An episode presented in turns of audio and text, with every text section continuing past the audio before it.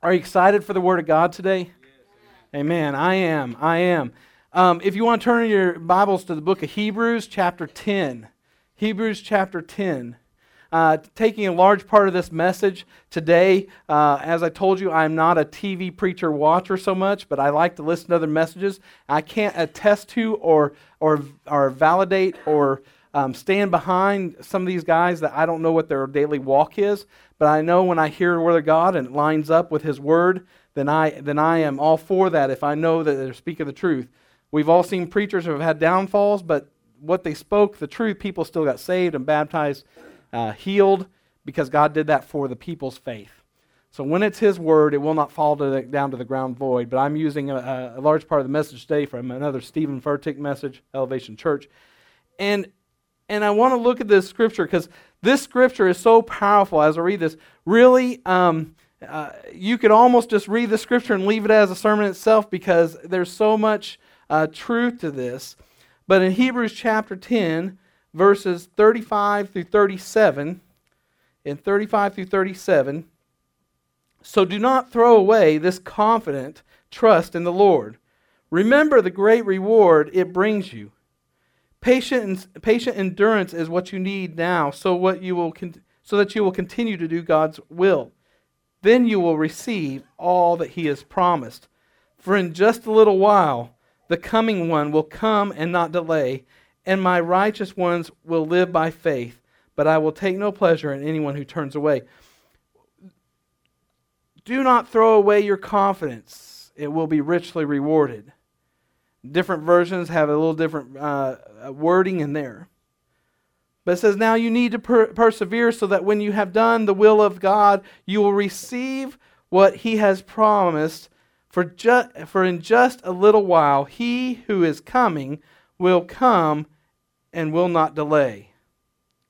So do not throw away your confidence. I want to want us to make a declaration this morning.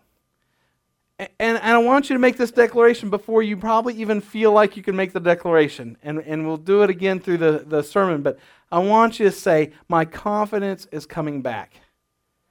My confidence is coming back.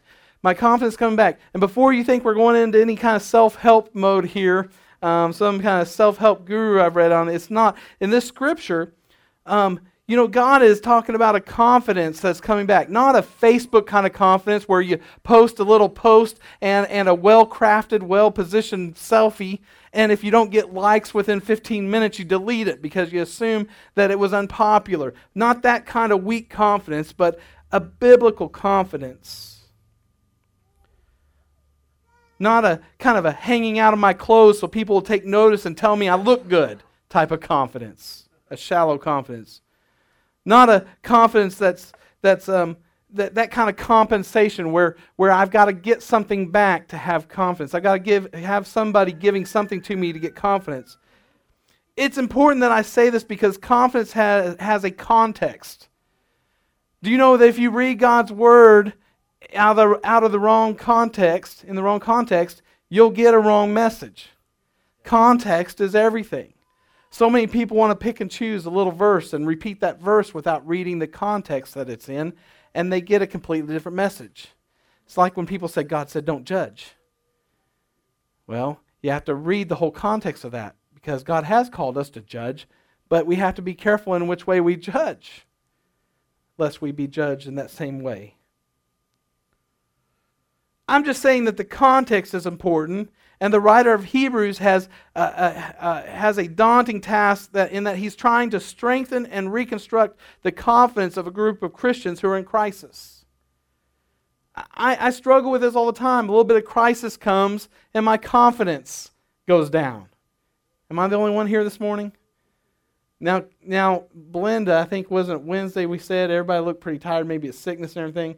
So I'm not going to let you get by with just sitting here this morning and not interacting. So we're going to try this again. Anybody else ever have a little bit of low confidence when you're in crisis? All right. Some are still not raising their hands. We'll pray about all the liars in here. No, I'm kidding.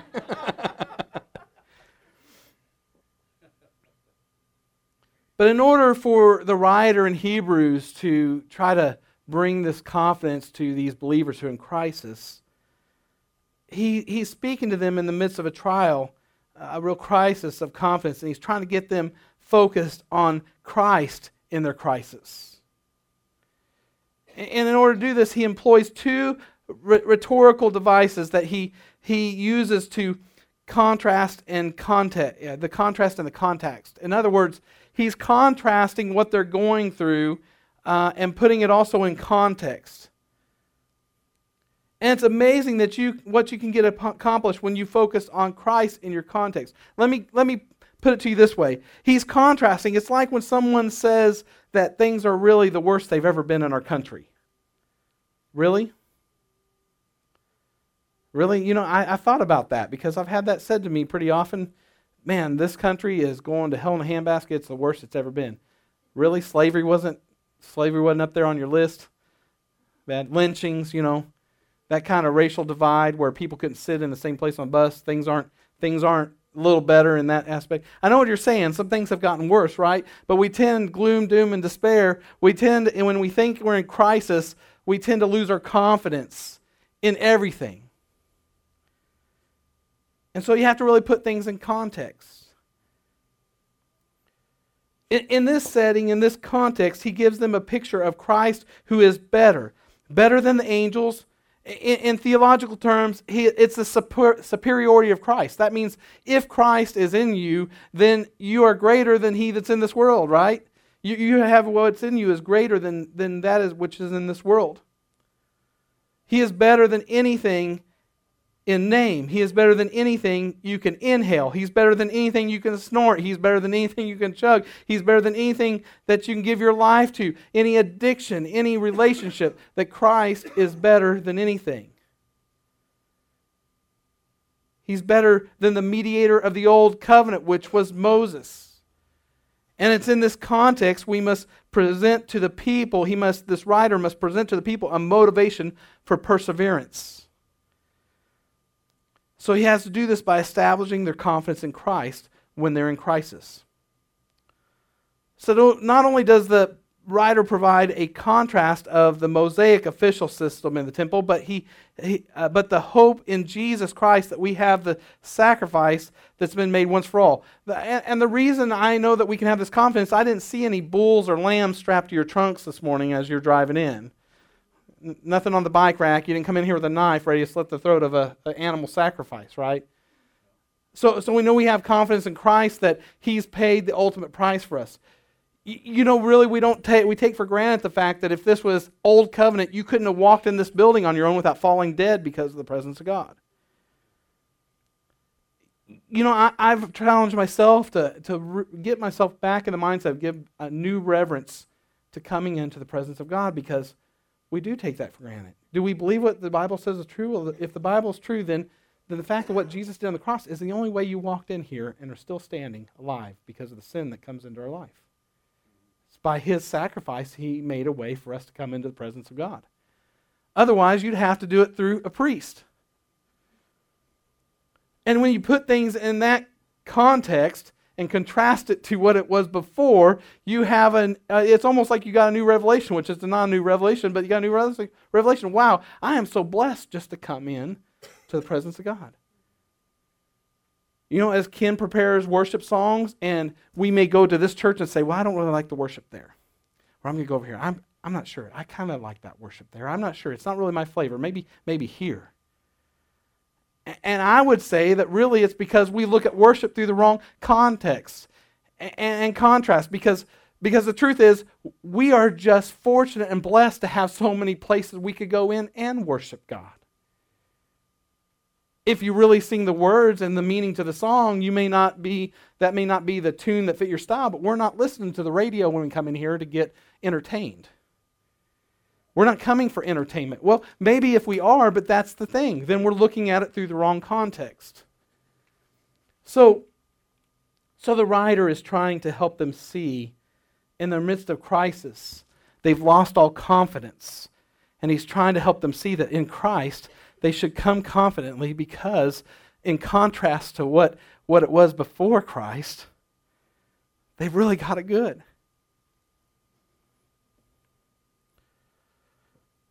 I've found that you can lose a lot of things in life if you lose your confidence.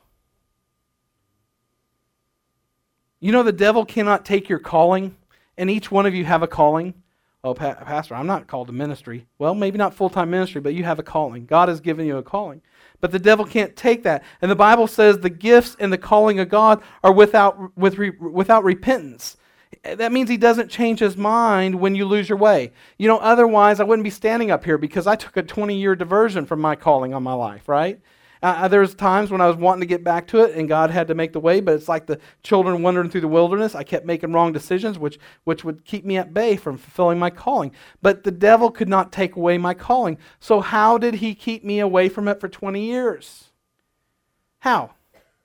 You have to ask yourself. Just, just the same thing as you may have tried 10 or 15 different churches and you're trying to figure out what am I doing here? How do I live a Christian walk and what am I supposed to do with my life? What does God have a what what purpose is it? how is it that you can be so confused about it? Because the devil can't take your calling. So the devil can't take your calling. What does he attack? If the devil can't take away what God wants you to do, even here at New Song, if this is where God wants you, then whatever he has for your New Song, he can't take that away. But what is keeping you from doing that? He attacks your confidence. You hear it in speech. Oh, Pastor, I don't know. I don't know if I could. I don't know if I could teach a lesson. Oh, Pastor, I just I'm not really good at anything. I don't think I can. Oh, Pastor, I don't I don't know. I, I just I just really want to come in and sit. I don't know that I can really do anything for God. I I'm just you know I don't really know any scripture, and so I can't do it. What does the devil attack? Well, he can't take your calling, so he attacks your confidence, and that's what the writer of Hebrew is dealing with at this same time with a group of believers. Because if the devil, if he can't, if if if he can get you, you, to give him your confidence, he can keep you from from you know raising your your kids. I mean, there's people that because they feel like the devil's lying to them, saying, "Yeah, you're just going to be just like your parents," and your parent was maybe detrimental and a bad influence on you. And so you're, you're afraid to even raise your kids because you're afraid you'll do the same thing. If the devil can take your confidence, he'll keep you from fulfilling the calling God has done to bring up those kids in the ways of the Lord. You can have a great calling and no confidence. That's why there are preachers who are incredible ministers who, who the churches grow because they are great leaders and they are great organizers. They're great. Well, really, it's just that they have found the confidence in what God's called them to do. And others, like me, that are growing, it's a process of God trying to make me realize the confidence I have in Him. Christians without confidence really should be an oxymoron. I mean, the whole context of the gospel is confidence. If you read it in that context, everything you read is about God saying you should have confidence because of me. Not because of you, but because of me. More than conquerors in Christ. We know how, who wins in the end, right? Uh, run the race with endurance so towards the prize. It's all about confidence. But you can have a great calling and no confidence. I, have heard it said before a believer without confidence is like a rocket ship without rocket fuel sitting on the pad. It has all this potential to reach the highest places, but it has no power to get there because it's missing the fuel.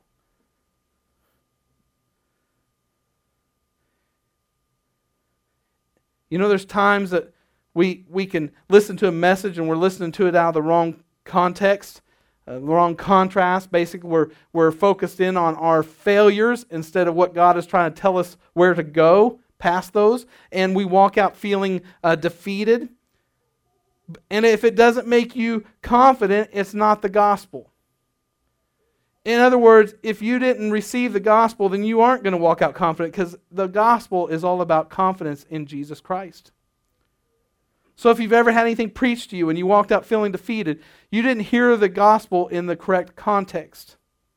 And the author, author of Hebrews is giving some context to this crisis, and perhaps he should preach it to our nation right about now because we have churches that are folding daily, that are decreasing in number, and pastors leaving the ministry.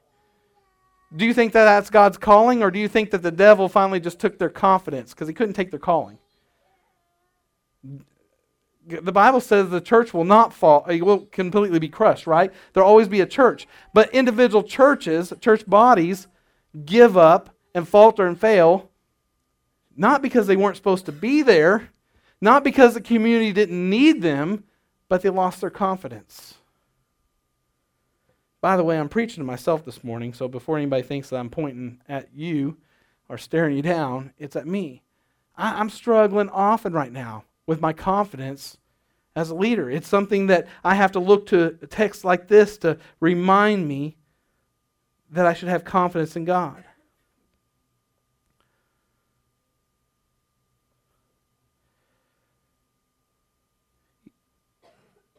You know, I've I hear people saying some weird stuff, like I said, like you know, uh, this is the worst time ever in our nation, or things are are are the worst they'll ever be. And that's not true. It's just like us wishing that we would eventually get a Christian president and that the United States would just get better and better. And I think we pray for that. And I think we pray for our leaders. And we do that. But we have to realize that we're not headed for things to get rosier, that the, that the Lord is coming back. And we know Scripture says things are going to get worse.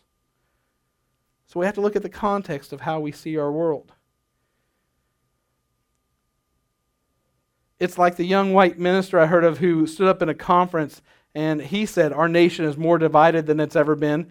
And pretty soon, an older, uh, elderly uh, uh, black minister stood up and he brought the whole thing of really? Slavery wasn't w- worse? And, uh, and by the time the 15 minutes of him speaking was up, that young white minister wanted to crawl out of there because he realized he had misstated. We often look at our situation when we're in crisis and we totally lose confidence. You know, I've thought many times how crazy uh, uh, our uh, politics are and how crazy elections are and wonder if they were always this crazy, you know, before I was old enough to remember.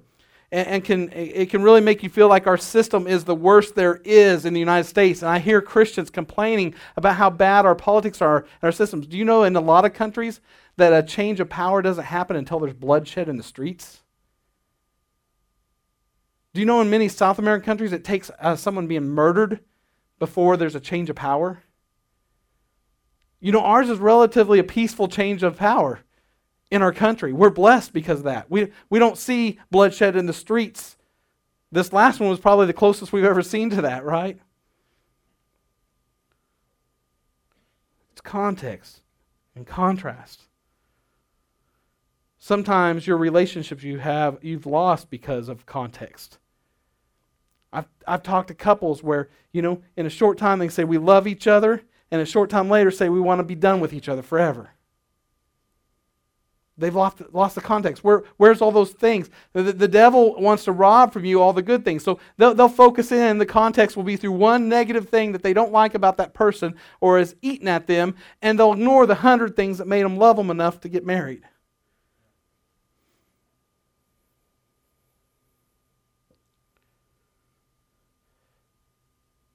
That, that is that someone that one person will do a thing to offend you, and, and in light of that one thing they did to offend you, you will walk away from the hundreds of things that caused you to love them.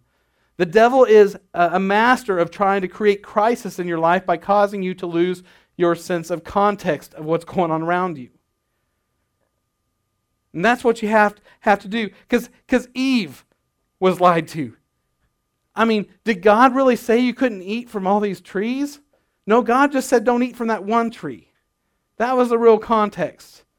But the temptation got to Eve because the thought of miss, missing out on something, couldn't have everything. That there was one, there's one parameter. There's one thing you can't do. And many times in our marriages, in our families, we, we can't respect that one thing that that person that we're with says, I'm not ready to give up this one thing. Can we not compromise? And people stick their, uh, dig their heels in the sand and say, No, I'd rather divorce. I'd rather be rid of this situation than to be able to see this in the context of, hey, it's one issue that we could work through given some time. You know, Jen and I have been married 13 years. We didn't stay married 13 years because we dug our heels in the sand over every single issue. There's some, yes, and we hammered that out, and there's some we just said, it's not worth arguing about. It's not worth fighting about. We know God has called us to be together and let no man put us under. And so chances are we're letting the devil we're letting a third party try to get in there and divide. We have to see it from the context of God's got a greater calling for us. These minor issues are really minor, even though we blow them up and make them major in our head. So turn to your neighbor and say, keep it in context. Say, keep it in context. It's like the new believer who struggles with the fact that, uh, you know, Christianity seems like it's all rules and God's just giving me rules and I can't have fun in life. It's because they haven't lived the walk long enough to realize that the fun of serving God sometimes is knowing that in times of crisis, He's the one that carries you through. That, that you miss out on the partying and you're worrying about that. But the thing is, is that, that those are the things God's trying to protect you from because those decisions put you in environments that can get you in a lot of trouble. Says, Do not throw away your confidence. You see, that's a pretty powerful admonition within itself that when you give it its full context, it's even more powerful. Let's look at verse 19. We're going to back up a little bit if we could. I know we said we're in verses 35 through 37, but if we could back up to verse 19 real quick, uh, where he is encouraging this community of faith that it is in, in an identity crisis. They're losing their friends because of their faith. Let me read to you verse 19.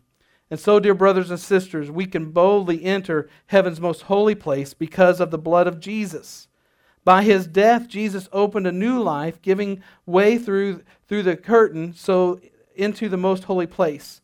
And since we have a great high priest who rules over God's house, let us go right into the presence of God with sincere hearts, fully trusting him. For our guilty con- consciences have been sprinkled with Christ's blood to make us clean, and our bodies have been washed with pure water. Let us hold tightly without wavering to the hope we affirm for God, can, uh, for the hope with God can be trusted to keep his promise. Let us think of ways to motivate one another to acts of love and good works. And let, let us not neglect our meeting together as some people do, but encourage one another, especially now that the day of his return is drawing near. This says exactly what has come up over and over in my sermons, and you guys think I'm on my, my little pedestal, my high horse about it. But this whole thing about community, this whole thing about building each other up, being present. How many times, really, and when we've been talking about it, do people in the church get together outside of the church services? So, if you aren't even engaged in the church services and here regularly and getting to know people, how do you think that's going to pan out from you? It doesn't matter whether it's New Song or, or uh, a church across town or across the street. God has designed it the same way for every church. And sooner or later, you have to come to terms with if I'm going to walk this Christian walk, I need to do it God's way, and I, I need to do it with body of believers.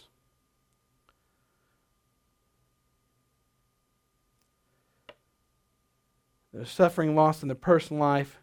It says, therefore, brothers and sisters, since we have, since we have confidence now we may not be, uh, uh, we may have confidence, but we may not be accessing it, uh, uh, accessing it right now. It's like having a cell phone. Many of you have cell phones, and maybe you're looking at your Bible app, maybe you're not using it. You have it, but you're not always using it. And, and so you can have something and it not be in use. And many times we, we don't realize we have the confidence in the Lord, but we don't use it, we don't utilize it.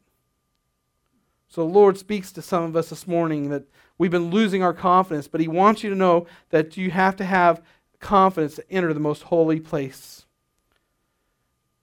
There's three, th- three things about this passage that the writer, I'm going to turn them into C's so we can remember the words easier.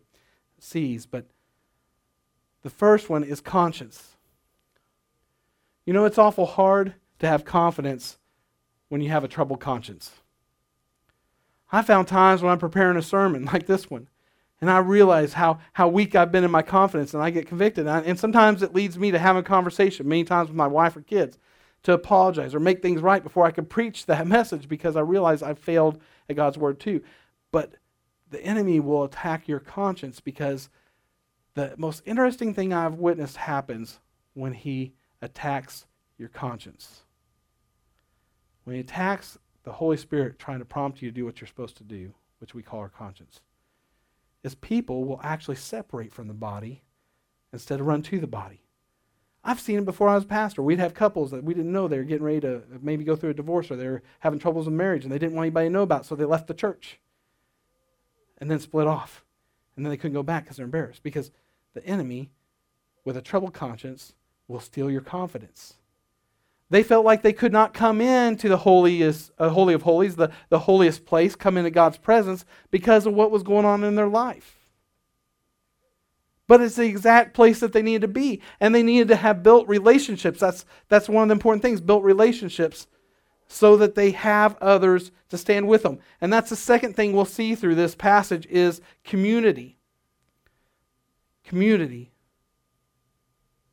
Hebrews 10 22, let us draw near to God with a sincere heart and with the full assurance that brings that faith brings, having our hearts sprinkled to cleanse us from a guilty conscience, and having our bodies washed with pure water we come into this covenant and this promise of God. This is a relationship that's described and divine, uh, defined and elaborated right here for us to say this is how you're successful in having a clear conscience. Verse 23 Let us hold unwaveringly to the hope we profess, for he who promised is faithful. He who promised is faithful. I haven't always been faithful to God. I'm sure you could say you haven't always been faithful to God, but He has always been faithful to me. He's always been faithful to you.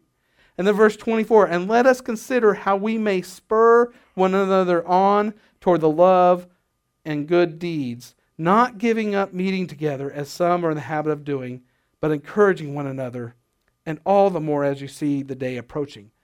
That means as crisis gets worse, as you see things in, in our culture getting worse, that your charge from this writer of Hebrews is to not pull away and forsake the assembling of each other. That if you want to be able to enter the presence of God with a clear conscience and not have the enemy trying to steal that from you and have the confidence that you can go before the throne as a child of God, then you cannot forsake the, the assembling of each other. You cannot forsake the community that He's put around you. Many of us try to integrate into a body of believers, and, and it's not that you have to give up your friends that you've had outside the church, but if you have a bunch of people that are not encouraging you and spurring you on to live a, a successful life in Christ, then guess why it's exponentially harder? Because you're refusing to take the Word of God and say, I've got to cling to these people. Now, now I know Ken's not perfect, and, and Mylan, I know, well, he's, well, Mylan, you might be perfect. I don't know. No, close. But, but Mylan's not perfect. Close, but not perfect, right? Uh, and Nancy, we're not perfect, right? But the thing is, is God has placed you in this room, in this building. He's brought you here. He's put something in your heart says, I need to keep coming back here. I look at the faces around here, and everyone has expressed to me that this is their church home that's in here. And so that means that if you if you refuse to move forward and make efforts to dig in and build relationships with those around you, then there's going to be something broken. And guess how that ends for you? It, it, means eventually say, I just couldn't connect at that church, and so I'm going to go somewhere else. But guess what? The responsibility still falls on us to take God's word and to follow it. And His word says, don't forsake that relationship. It's how you, it's one other way you walk in with confidence that the enemy, that's, that's, you get confidence from community. You get confidence from a clear conscience because you've made things right with your brothers and sisters. You're building those relationships. So confidence is built through the, the purified, the clear conscience, knowing that you're forgiven. It's through, through a community. And thirdly, and lastly, as soon as my iPad cooperates, consistency. It says, don't give up meeting together, encourage one another, even more as the day of the Lord approaches. You see, you see these athletes with huge biceps. You know, they didn't just wake up one day and have those, right? They had to go and exercise. It might have been in a gym and it might have been picking up the 40 pounders. I remember every time, I've done this so many times in my life, I try to get back into fitness. And, and when it involved lifting weights, I go in there and I remember the last time I picked up 80 pounders and was so proud of myself. So I go in there and think, well, maybe not 80 pounders, maybe 70. Oh, I can't even get those things up there, right? And then I go down, and next thing you know, you're waiting, you realize, I'm going to come back when nobody's here because I got to go down to the 30 pounders again. I'm embarrassed. I don't want anybody to see that. But, but the truth is, really, it's, it's that repetition. I'm lifting those 30 pounders consistently, which prepares me to lift the 40 pounders. And then the 40 pounders prepare me to lift the 50 pounders. And the 50 pounders, so on, so on. And next thing you know, you're walking in there, and maybe it gets a little to your head. You're walking in because you're starting to build up, you're starting to look better, and you're the one, right? One of the gyms around here, you get in trouble. They got a lunk alarm if you make noise. But, you know, that was part of the fun of going in there and getting the attention of, of making that loud noise and clanking the weights, right? Intimidating the guys are 30 pounders, right? See, it's a God concept of how He's designed our bodies, how He's designed our world. You don't get really anywhere in your job if you come in thinking that you're going to climb the ladder in a day, right? That consistency. I'm going to keep going at it. I'm going to keep going at it. I'm going to keep going at it.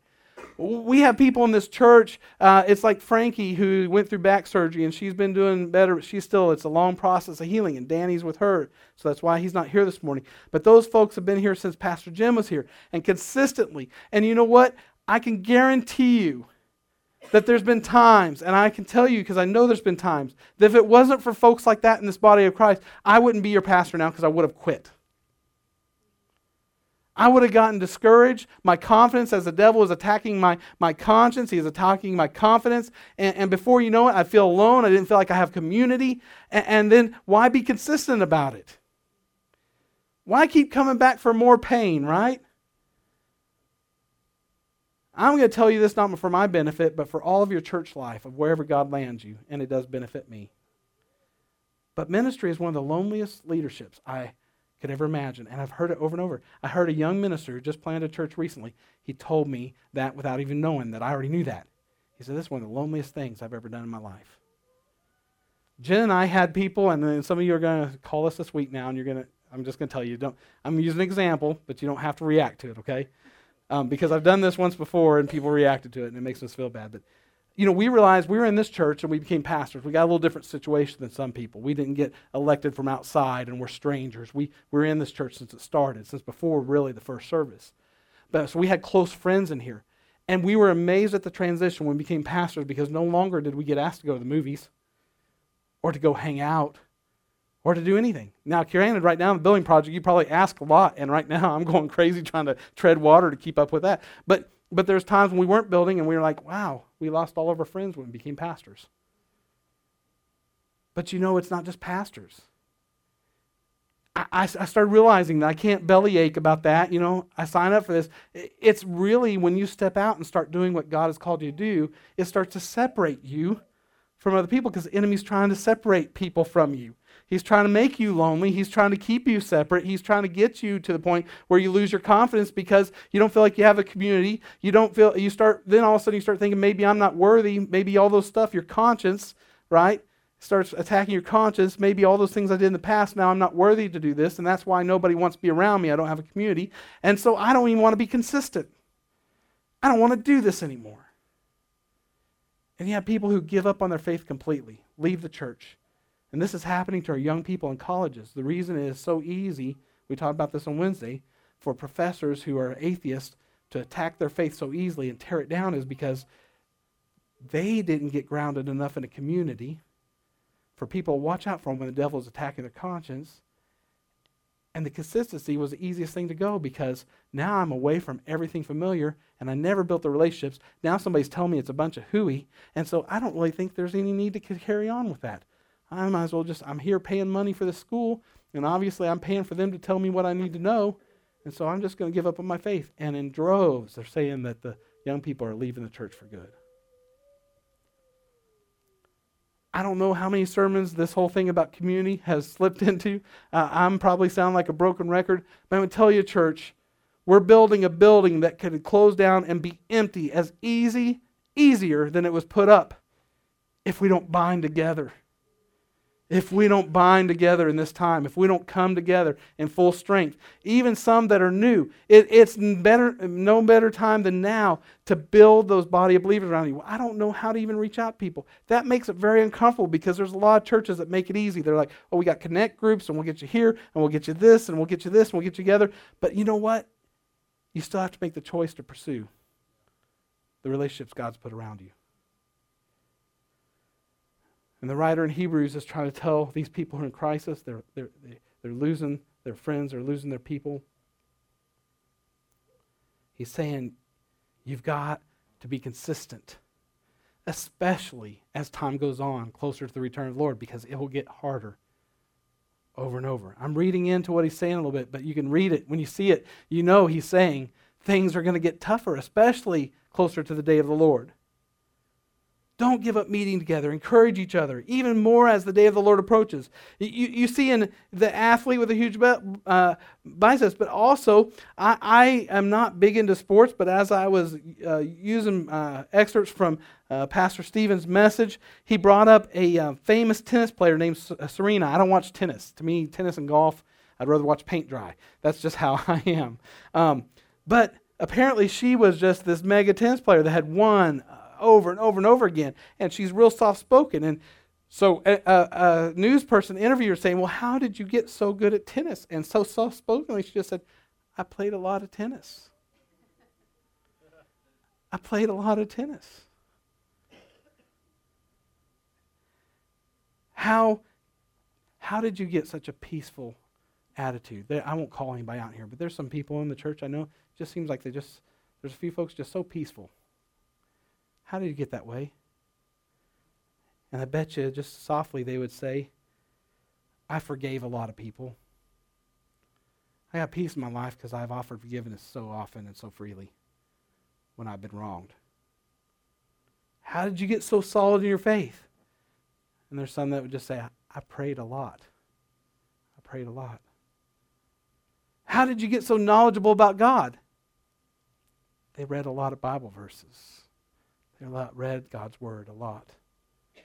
So the writer sets confidence within the context of a clear conscience, the context of a strong community, and within the context of a commitment to consistency. And he says, So do not throw away your confidence, it will be richly rewarded. Don't do it. Don't throw away your confidence, it will be richly rewarded. And then you need to persevere so that you'll receive what he's promised. And this spoke volumes to me when I began to, to listen to the message where I pulled this from. And, and I realized just a couple weeks back on a private page among ministers, I put on there, I said, My fellow ministers, will you just pray for me? And I asked them to pray to heal my body because I was sick. And I said, And just pray for my courage, for my confidence. I didn't realize that, that it was just a, a total moment of honesty that God, what I need most is for you to restore my confidence in you, not in me, but in you. And I have those glimmers of moments when I walk out there, especially walk around that building, I walk around think how great this will be, full of people, ministering more people. And then I can walk out and see all the stuff that's not done yet. And whew, the enemy starts attacking, right? Well, who are you to think you could lead this church to this? You need more people, more money. What, what are you thinking? And you know what I start thinking? If, if the enemy is attacking me and I'm paid to be confident in the Lord, right? A pastor is paid to be confident. So if he's attacking me like that, I can't even imagine. I start thinking, what is he doing to the people in this church that I don't even know about? What is he speaking to you, trying to tear at your confidence? If he's doing that to me, I can't imagine what he's doing to folks in the church. And you have to realize, you have to re- realize the voice that's trying to speak to you, if it's trying to tear apart your confidence, it's not the Lord. We know who it is. It's not the Lord. But one thing I know for sure, it's just like when we had our viewers leave, and the next thing you know, we had a group from Joplin come, and then all of a sudden they get a call when they said for months we wouldn't have any inmates, and the deputy calls me and says, Hey, I think we might be able to be there three days next week. I'm like, Lord, why do I ever not be confident in you? I mean, look how you're orchestrating this. It's just sometimes things take so long to get there. You know, you get weary and you just can't see the end in sight. And so you're like, wow, maybe I didn't hear from God. Have confidence in the things He has spoken in His Word, His promises. They are always true. He is always faithful. Maybe we haven't always been faithful to Him, but He is always faithful. Amen. Let's bow our heads. Heavenly Father, I thank you, Lord, for this time this morning and for what your word is speaking to our hearts. That God, that when, when um, our conscience is attacked, which we know is, is just the way we put in our worldly terms of when the Holy Spirit is speaking and telling us how to move and what to do, and we are uh, uh, fighting and tempted to ignore that. The enemy is trying to attack our conscience. And, and Lord, uh, He's trying to uh, take away our confidence through attacking that conscience. And then, Lord, He attacks the community. If He can get us separated, if He can keep us from coming together and getting closer together, He attacks our confidence. And then the easiest of all, when we're discouraged like that, when our confidence is low, when we feel like we're alone, when we feel like we've messed up so much, we don't have what it takes, then He takes away the consistency. And, and everyone feels like they're part of a, a sinking ship and give up. Jesus, I pray this morning that you help me. Help me to stand firm in the confidence in you that what you said you will do. That when you spoke that we will we will build this building, God, and we will reach more for you, that God, it will happen. That God, that everything that you've set before us, it will take place. It, not if we sit back and do nothing, but God, if we press forward, if we work towards, if we run towards the mark, God, if we race hard, Lord, that the prize is coming. That you, who will be coming shortly, will come and you will not delay. We thank you for all the opportunity you've given us to do mighty things for your kingdom's sake before that time when you return. That God, more and more, will not perish, but will have eternal life. If you're here this morning with head bowed, heads bowed and eyes closed, here this morning you just say, the, the Word of God has spoken to my heart this morning. This isn't for my confidence, for you to build my confidence. This is for yours. If you're here this morning, you say, God has spoken to my heart, and, and there are things that I need Him to help me with my confidence, that, that I can resist the, the attacks of the enemy to tear at my confidence, that He's made me feel alone. He, he's, he's attacked my conscience, that I'm not worthy, or He's tried to attack my consistency. If that's you, I just want you to raise your hand before the Lord and ask for His help.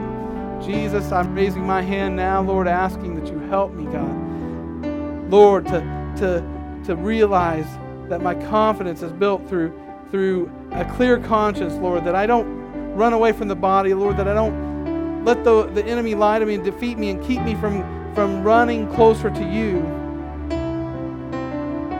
That I no longer need a sacrificial animal, Lord, to, to know that I can come worthily before you. You paid that price, that your blood sprinkled over has given me the confidence, Lord, that my conscience can be clear. And Lord, also, as I'm raising my hand, God, that you, Lord, would help me to truly submit, become part of a community of believers, Lord, not just a crowd, not just a congregation, but I would develop deep, lasting relationships with those you placed around me. God, that I may be, we may build each other up, we may spur each other on, especially as the day of the Lord draws near. And finally, Lord, that through the consistency, just as we're lifting weights, preparing for more and more, to, to much, to whom much is given, much is required. But Lord, you're waiting, and that when we are faithful in the small things, you will make us in charge over many and greater things. And Lord, as the doors of this community are opening for ministry, Lord, you'll give us a harvest of souls through our consistency, Lord, of continuing to come back to you and to your plan for our lives. Your calling, that the enemy cannot steal our calling, Lord, that he has no authority over what you have called these people out of, Lord. That the, the past is a past, it is gone, it is no more, there is no condemnation in you, but he is called, you've called us forward, Lord, to fulfill your purpose. Lord, and this community has many who are lost and dying, God. The school doors are opening, Lord, for this church. And I pray, Lord, as the 21st comes and we prepare that meal for the teachers and the staff, God, that you have opened that door, that we step through boldly, knowing that, God, the devil cannot take our calling, that he may attack our confidence, but we have all the confidence in you that what you are doing will be done, that the doors that are opening, God, will be fulfilled. God, we will see the schools influenced through the gospel. God, we will see our city leaders influenced through the gospel. And Lord, our family members who are lost will come to know you. God, those in the hospitals that are sick will become healed and know that you have done this through your power. God, that the healing will, will continue, God. People be raised up, God. We believe, Lord, not just in miracles for miracles' sake, but for you to be glorified in all things. And that the power of your Holy Spirit would flow through this place and that people be lit up, God, set on fire, set ablaze, that their hearts would be, be set out, Lord, to, to go and make disciples. We thank you for it and praise you for it. In Jesus' name, amen. Amen. Amen. God has got a calling on your life. And we've seen a few young men step up for credentials, for possibly full time ministry. That's not always what God has called you to do, but you need to step in that calling. And He's put people around you to encourage you and spur you on towards that. Don't look at what your life has been, no matter what age you are to this point, and try to look at through that context and say, that's all God can do with me because I've done too much wrong in the past. I'm already too late in this. That's a lie from the devil. He's trying to attack your confidence. Look at it through the context of His Word. But you're conquerors in Him, more than conquerors. Amen. Love you. God bless you. Have a wonderful Sunday. Hang out in fellowship as long as you want. And uh, we'll look forward to Wednesday night and a good time of worship and His Word then. God bless you.